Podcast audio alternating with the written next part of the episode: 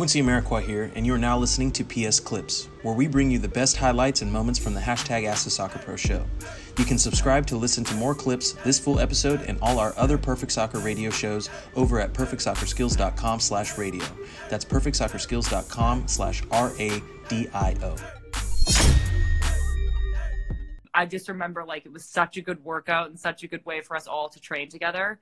Um, and we used to have such a great time. We would hop the fence on a field we definitely weren't supposed to be on and just play for like hours. It was awesome. So much fun.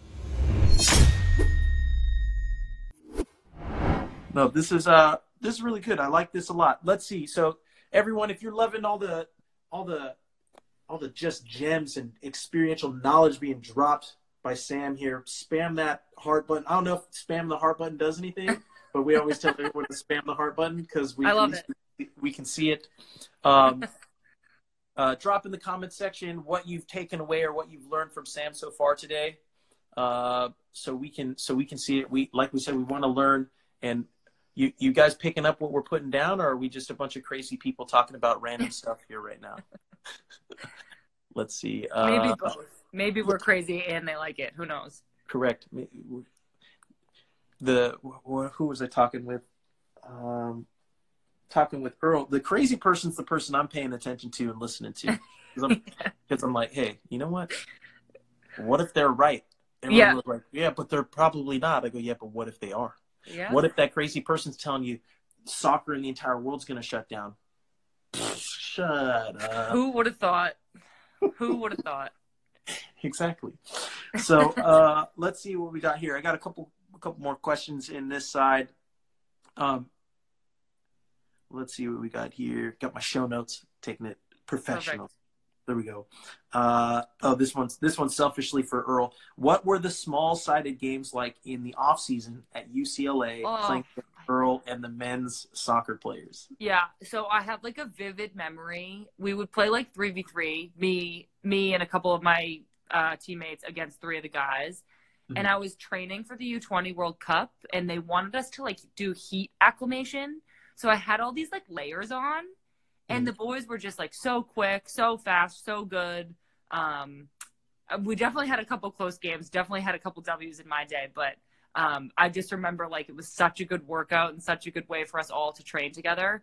Um, and we used to have such a great time. We would hop the fence on a field we definitely weren't supposed to be on and just play for like hours. It was awesome. So much fun. That's that's uh, that's pretty cool. I uh, I went to UCLA for a pre for a what was it pre med trip camp at like when I was what twelve or thirteen years old, Okay, cool. and that was one. I wanted that to be my that was my first school of choice, but unfortunately I didn't get in. I didn't get in. Um, Uh. UCLA, but you know, but I I really like the campus. It was really cool. Yeah. Um, let me see. What? Okay, it- we're keeping it UCLA. What was it like to win the first ever national championship for women's soccer at UCLA? It was awesome. Um, I think that it was one of the reasons I decided to go there um, was because I wanted to be a part of that. And the school, the team at the time was recruiting just like such talented players uh, for my class. So I kind of saw that and wanted to be a part of it. And um, it was our junior year that we won. Um, and it was awesome. I mean, it was like a dream. You, we had, I think we were like a two seed and we had to play three of the number one seeds to get to the final.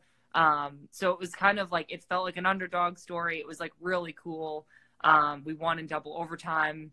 We had to get go through PKs to get to the final. It was just crazy. So um, some of the girls from that team, we just did like a group Zoom call the other day. Like we're still really close friends, and um, it's so much fun playing with your friends like that, and then getting to keep in touch and just share ridiculous stories from college and from all the games and fun we had.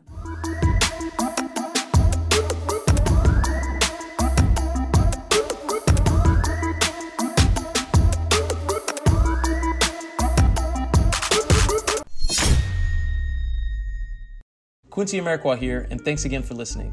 If you enjoyed this episode, please be sure to share it with someone you feel will get some value from it. And if you could take a moment to leave a review of our podcast wherever you are listening and let us know who you would like us to interview next, we'll get working on it right away. You can re listen to this episode and all our other interviews, episodes, and audio shows over at perfectsoccerskills.com slash radio. That's perfectsoccerskills.com slash R-A-D-I-O.